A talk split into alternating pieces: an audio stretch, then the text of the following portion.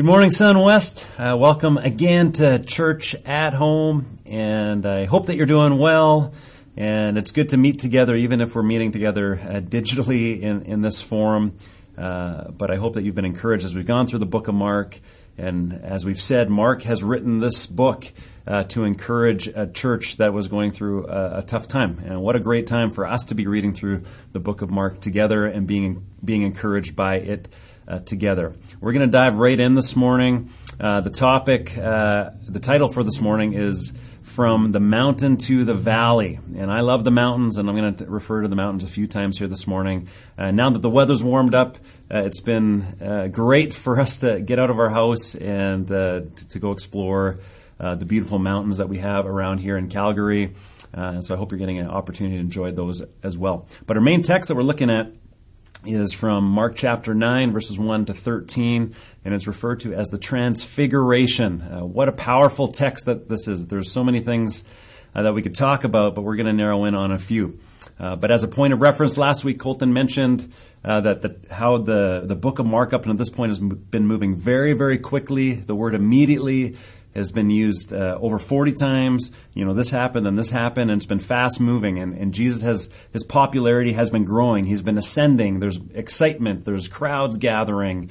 And it's all kind of coming to a head. And this is the pinnacle of that ascension, of that movement. This is literally the mountaintop pinnacle of this portion of Mark. The book hinges at this point. Uh, this is a hinge passage, so it's going all the way to the top, and now we'll see from this point on uh, that it's going to go from the top of the mountain down towards Jerusalem, uh, and that has implications not only on uh, what where Jesus actually was going, but on what that symbolically means. So the two things I want to focus on this morning out of this passage is how we read the Bible and how we follow Jesus. Uh, two main points: how do we read the Bible? How do we follow Jesus? Uh, I think this this transfiguration story has a lot to speak to those things. So uh, before we jump into the first one, let's read the text together, Mark chapter nine, uh, verses one to thirteen. And after six days, Jesus took with him Peter and James and John and led them up a high mountain by themselves. And he was transfigured before them, and his clothes became radiant, intensely white, as no one on earth could bleach them. And there appeared to them Elijah with Moses, and they were talking with Jesus. And Peter said to Jesus, Rabbi, it is good that we are here.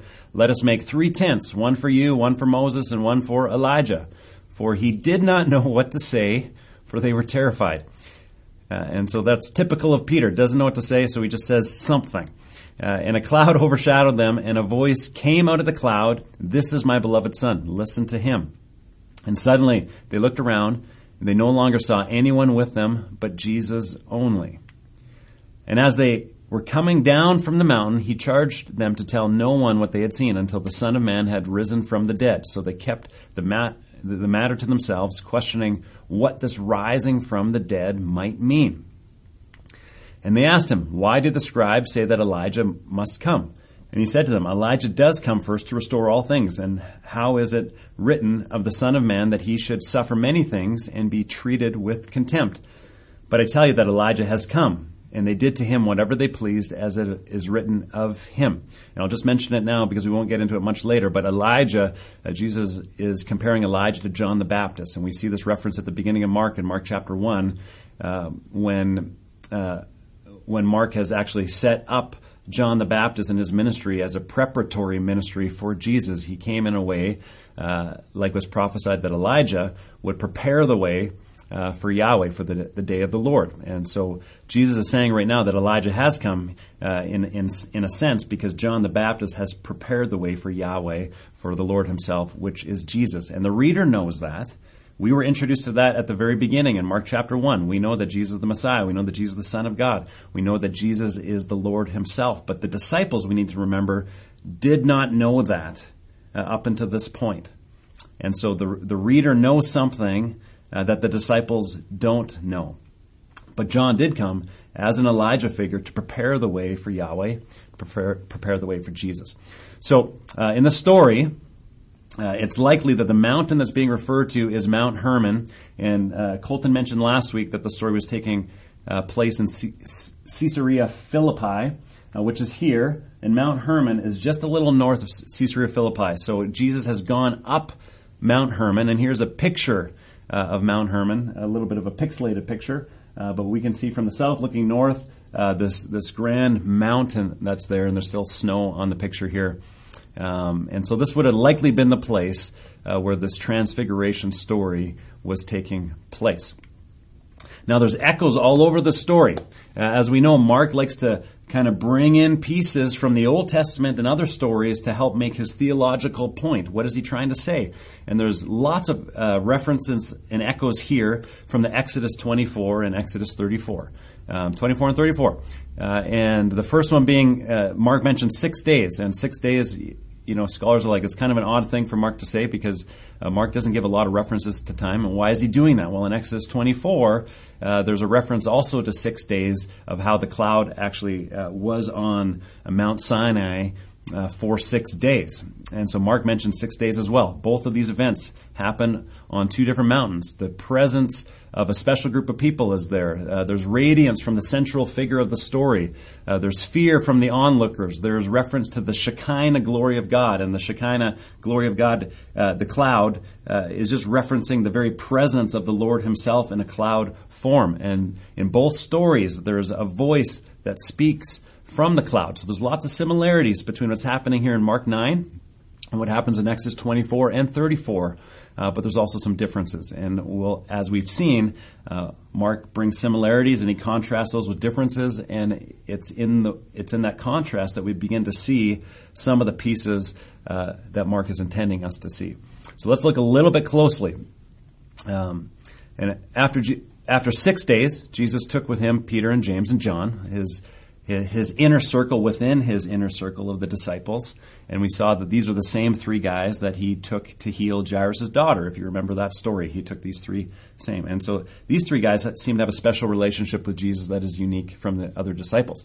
And he led them up a high mountain by themselves, and he was transfigured before him. And that word transfigured is where we actually get the word metamorphosis from. Uh, he, he was changed before them. And it was, it was less that Jesus was changed and more that the disciples saw who Jesus actually was. Uh, whatever was hidden from their perspective or understanding of who Jesus was, that veil was taken off and they saw him for who he was. And so he was changed before them. And his clothes became radiant, intensely white, as no one on earth could bleach them. So a couple of differences. Um, was that we know that Moses, when he came down from the mountain in Exodus 24 or Exodus 34, uh, was glowing uh, because he saw the glory of the Lord. Uh, but notice that in Mark chapter 9, that Jesus, the glow that Jesus has is not because he was before the glory of the Lord, but the, the, the glory is actually coming from himself. His clothes became radiant. He was transfigured. The glowing, the white, it all came from Jesus. He was the source of that. And it was Jesus who himself, like I said, was transfigured. And he was intensely white as no one on earth could bleach them. And so, in other words, Mr. Clean has nothing on Jesus. There was nothing on earth uh, that could make something glow and become so white as this. This was this was beyond earth. There was there was something heavenly that was happening in this moment, uh, and even Mr. Clean couldn't touch it. Anyways, uh, and so and there appeared to them Elijah with Moses, and they were talking with Jesus. And Peter said to Jesus, Rabbi, it's good for us that we, we are here. So let me just pause here, talk a little bit about Elijah and Moses. These are significant figures uh, for the Jewish people in their story of how they understood God, how God had led them, how God had revealed himself to them. And Elijah is a prototypical uh, prophet. He's often seen as, you know, the prophet among the prophets. And like I mentioned before, in Malachi 4, it talks about Elijah uh, being the one that would prepare the way for Yahweh. Um, Moses was the lawgiver. He was esteemed uh, higher than anyone else in, in the in the Jewish mindset because he was the one that actually went on the mountain, got the law of God, the Torah of God, and gave it to his gave it to the people. Uh, Moses was also seen as the deliverer and rescuer because he he came into Egypt and rescued uh, the Jewish people who were slaves under Pharaoh and brought them into the Promised Land. And so, uh, on top of that, the Old Testament is often referred to as the Law and the Prophets. If you were to summarize uh, you know, the content that you have in the Old Testament, you have the law, the Torah, which Moses gave, and the prophets, which is represented uh, by Elijah. And so scholars uh, sometimes have talked about why why Elijah, why Moses. Uh, well, I think there's a couple of reasons. One, Elijah, as we've seen and heard, represents uh, John the Baptist, which Jesus refers to. Moses represents Jesus uh, as a new deliverer, a new rescuer. Uh, but also beyond that, I think Moses and Elijah represent uh, the previous revelation of God to his people. The revelation of God through the law and through the prophets. Now, look what it says here. Uh, for he did not know what to say, for they were terrified, and a cloud overshadowed them, and a voice came out of the cloud This is my beloved Son, listen to him. And suddenly, looking around, they no longer saw anyone with them but Jesus only. And so obviously there's an echo of Jesus' baptism here that we, we read in Mark chapter 1. In Mark chapter 1, God speaks and says to Jesus, You are my son. And now God is speaking to the disciples and saying, This is my son. Listen to him. And so at that time, when this happened, they no longer saw Elijah, they no longer saw Moses, they only saw Jesus. So what are, what's happening here? Well, I think Moses and Elijah brought light only as the moon brings light. I don't know if you've ever gone for a walk at nighttime uh, when you uh, you know outside of the city when the only light you have is coming from the stars and the moon. Uh, I think that Moses and Elijah brought light. They brought perspective. They brought um, a revelation of who God was. Uh, but it didn't come from themselves. They were only reflecting a greater glory that was beyond themselves. Moses reflected the glory of God like the moon reflects the light of the sun. But Jesus produces the glory of God. He produces it. It actually comes from himself because he is God. The glory of God emanates from him. He's the source of it. The unsurpassable, unapproachable glory of God comes from Jesus. What this means is Jesus does not point to the glory of God like Elijah. He doesn't point to the glory of God like Moses. Uh, he doesn't point to the glory of God like every other founder of every other religion and every other prophet. He is the glory of God in human form. Now pay attention to what the author of Hebrews says. At the beginning of Hebrews, it says, In the past, God spoke to us through our ancestors, through the prophets, at many times and in various ways.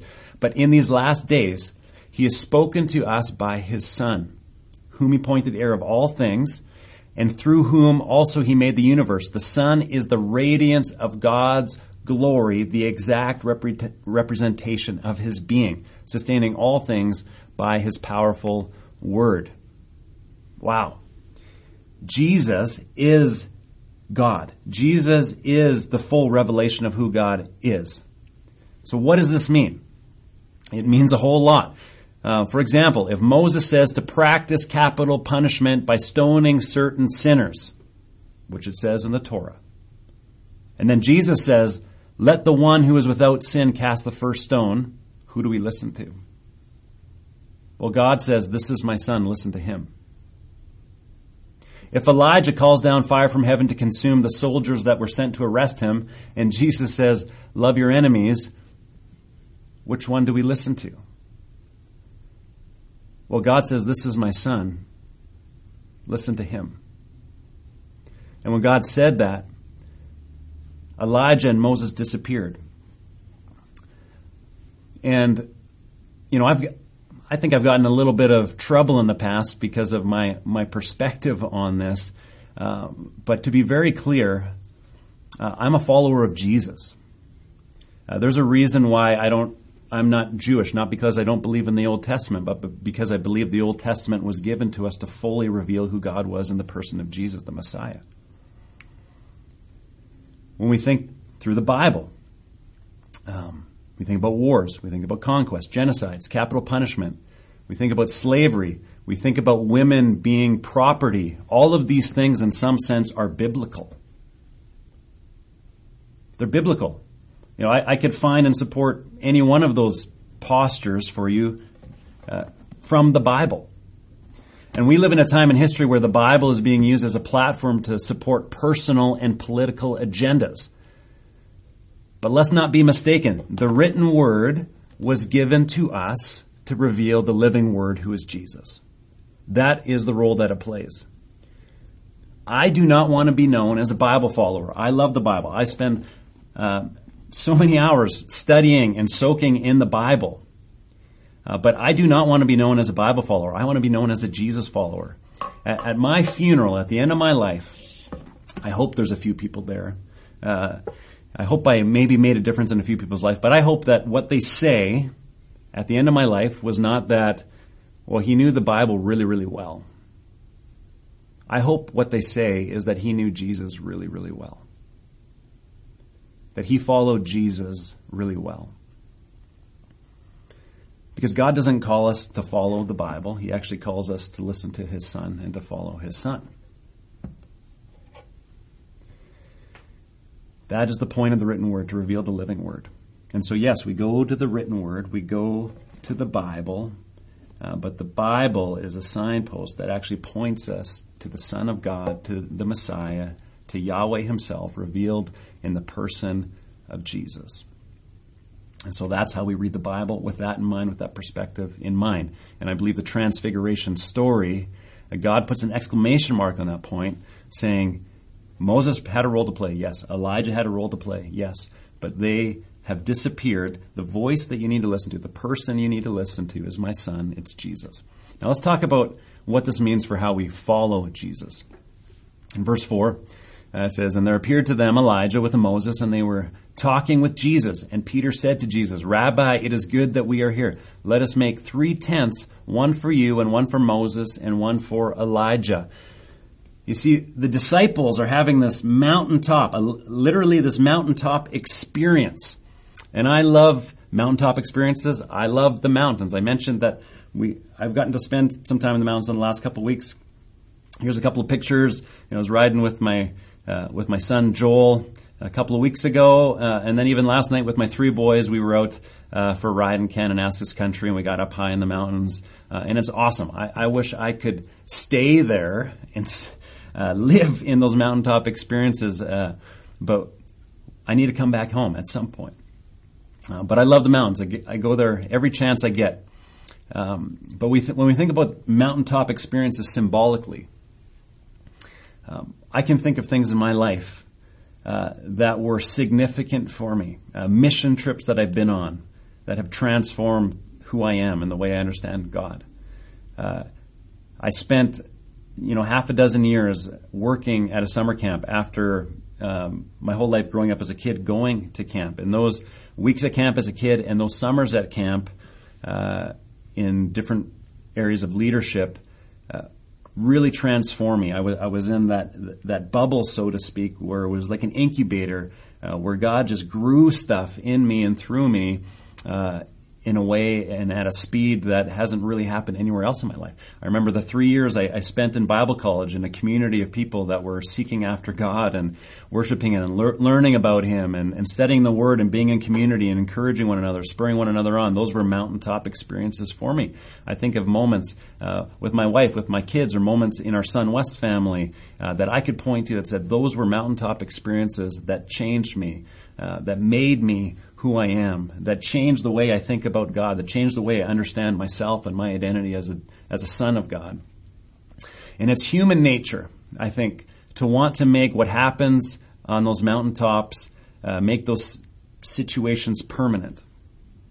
I, I, think we can relate to the disciples here, uh, where they say, uh, you know, God's good for us to be here. Let's set up three tents. You know, what are they, what are they saying? What are they doing? Well, they're trying to make this amazing moment permanent. Uh, and the word that's actually being used uh, here when they say tents is the word tabernacle. Uh, because in the Jewish mindset, right, that God's glory actually dwelt in the tabernacle. And the tabernacle was this permanent place and space in the world that they could go to uh, where they knew that God's uh, unique presence was going to be. And so, what are they trying to do in this moment? They're, they're trying to say, let's keep this. Let's let, let's make this thing permanent. The glory of God, you know, let's let's try and hang on to it. Let, let let's keep it here. Uh, but I think we're challenged in this story to recognize that Jesus um, gives a mountaintop experience to his disciples but he doesn't stay there. It doesn't stay there. and we need to ask the question why? Like, why did Jesus actually allow these three guys uh, to see this, to experience this? Well, I think he allowed it to happen because of what's going to happen next. He's going to go from the mountain to the valley. He's going to go from this pinnacle point in his ministry, the highest point of ascension, both literally and figuratively, to the lowest point. He's going to descend to the depths of hell itself And he knows that it's going to be a challenge for the disciples to continue to follow him. And so I believe that mountaintop experiences actually prepare us for our ministry, for our mission, for our journey to actually follow Jesus to where he wants to bring us.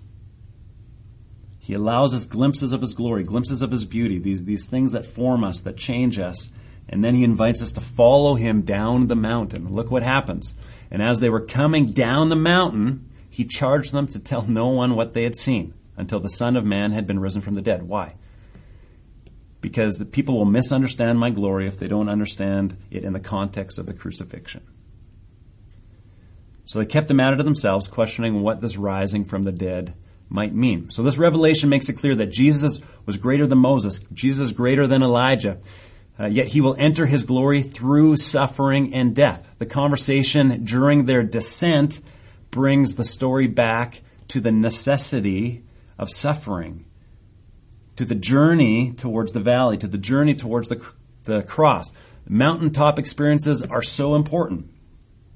I cherish them. I love them but they're intended to give me and you strength and courage and faith and perspective to descend with Jesus and to follow him to whatever depths he might be leading us to go to. I wasn't sure if I was going to share this, but I was um, I was impacted by a, a Facebook um, message uh, that I that I listened to this past week uh, by a friend of mine. I'm going to call him a friend. He would he would have no idea probably who I am, uh, but his name is Bob Ekblad. Some of you would know Bob Ekblad if you've been around Sunwest for a while because Bob uh, visited us. Uh, you know, he spent a week with us quite a number of years ago, and I got to, the opportunity of being Bob's chauffeur and showing him around the city. He didn't he didn't come with a car, and so I picked him up from the airport and I took him for lunch and. and I got to pick his brain, and, and Bob's awesome. He, he leads a prison ministry in Washington, um, and and he had a powerful time of just ministering to us as a church community uh, for that week and teaching us what it means to be people of justice, but also people that walk uh, full of the Spirit uh, and, seeing God move in powerful and supernatural ways. Uh, but but he had a Facebook message last week, and, and perhaps we'll we'll link the message. Uh, it's I think it's about seven minutes. Um, on our social media feeds this week, so you can see what I'm referring to. But I'm going to summarize it really quickly, and I'm just going to plagiarize uh, Bob. Uh, I'm sure he'd be fine with it. Um, and if I get it wrong, Bob, I'm sorry, but but he basically refers to um, a theology of the seven mountains of influence.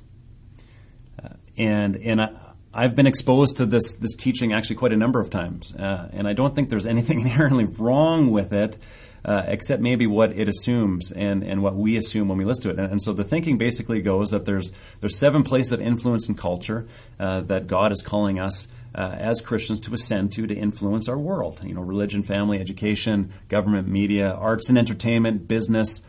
Um, and, and, Bob mentions this because uh, Bob's point is that the role of the follower of Jesus is not to ascend to bring change from the top down. And I was listening to that. I'm like, uh, Amen, Bob. Like the change that Jesus brings. Um, yes, we know that Jesus, uh, you know, is the King of Kings, Lord of Lords. That He's the source of all glory. But He did not stay there, and He did not bring change in this world from the top down. The gospel itself is the descent of God into human form and all the way to the cross. That God Himself brings change from the bottom up. And and we can we might be tempted to think uh, in terms of this the seven mountains of influence that, that God's plan for all of us is to ascend the corporate ladder, the ladders of our culture, to actually bring uh, change from the top down. Uh, and Bob asked the question, I think it's just an awesome question, is perhaps we need to be thinking about what are the seven valleys? What are the seven valleys that God is calling us to descend to? You know, he mentioned some like human trafficking, uh, which is an increasing issue in our world, refugee populations uh, leaving places, uh, fleeing from frontline war, war zones, global poverty, which is only increasing uh, right now in light of the COVID uh, crisis, homeless population that's growing, the, the, gap between the rich and the poor that is that is spreading. You know, various types of addictions and drug addictions, alcohol addictions. Um, you know, Bob has a heart for you know the prison ministry, so he, he mentions that as maybe a valley. You know, I think in our context, in our uh, where we're living right now, uh, we should perhaps be asking questions around uh, the segregation, separation of uh, of uh, the city from our First Nations population uh, on the reserves. but we need to be asking the question, I believe, not what ladder is God asking us to ascend to, but what valleys He's inviting us to descend to. Now listen to this in Isaiah 40, which Mark has already referred to and alluded to uh, in verses 3 and 4.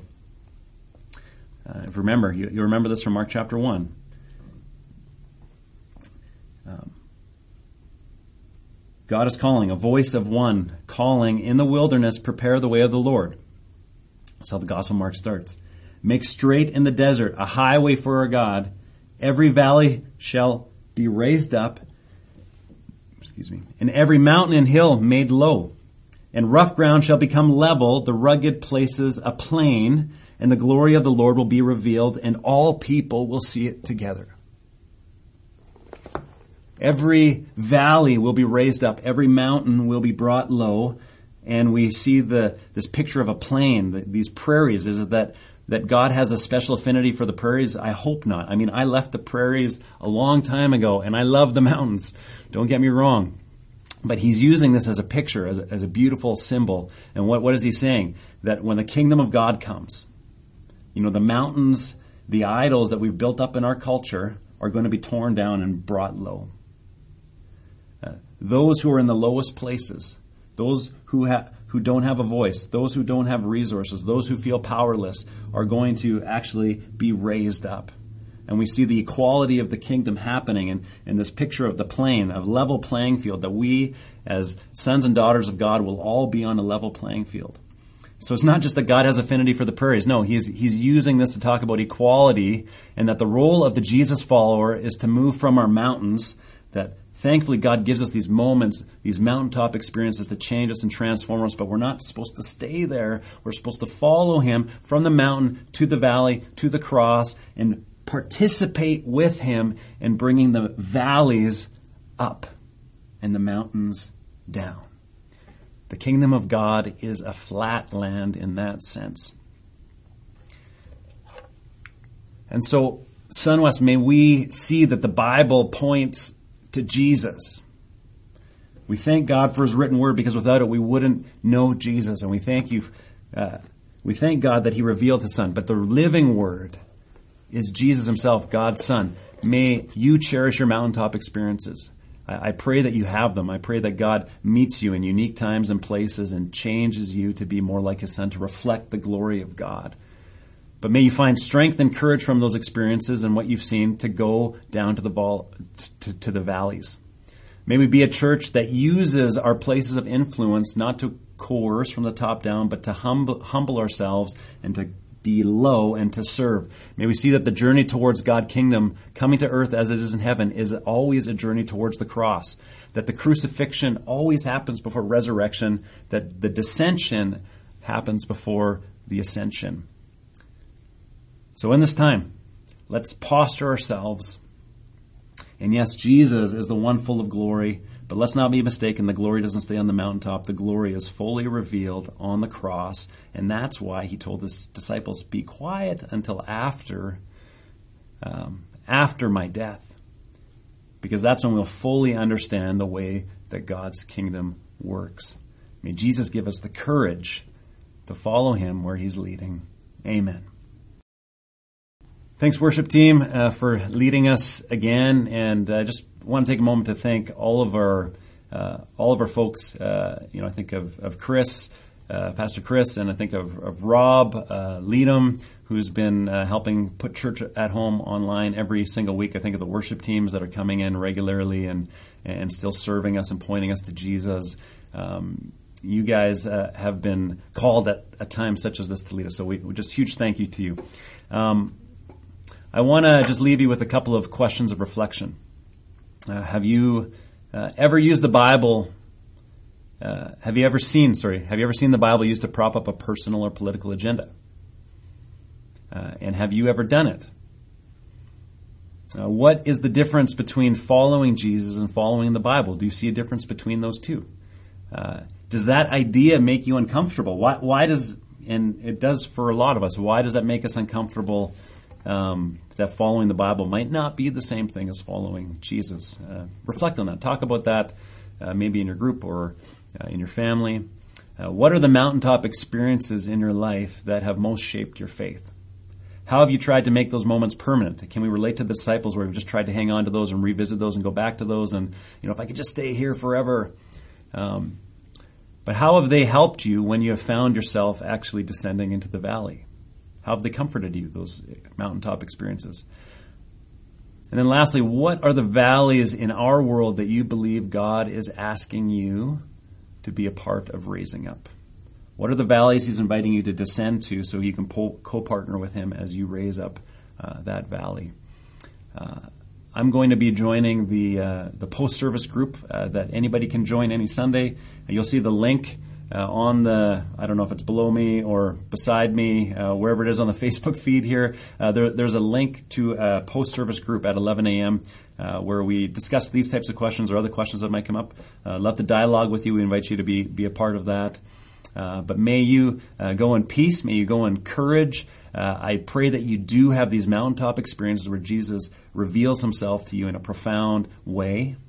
Uh, but may that give you the strength and the courage to follow him and to pick up your cross uh, into the places that he's called us to be salt and light in a world that desperately needs hope. Amen.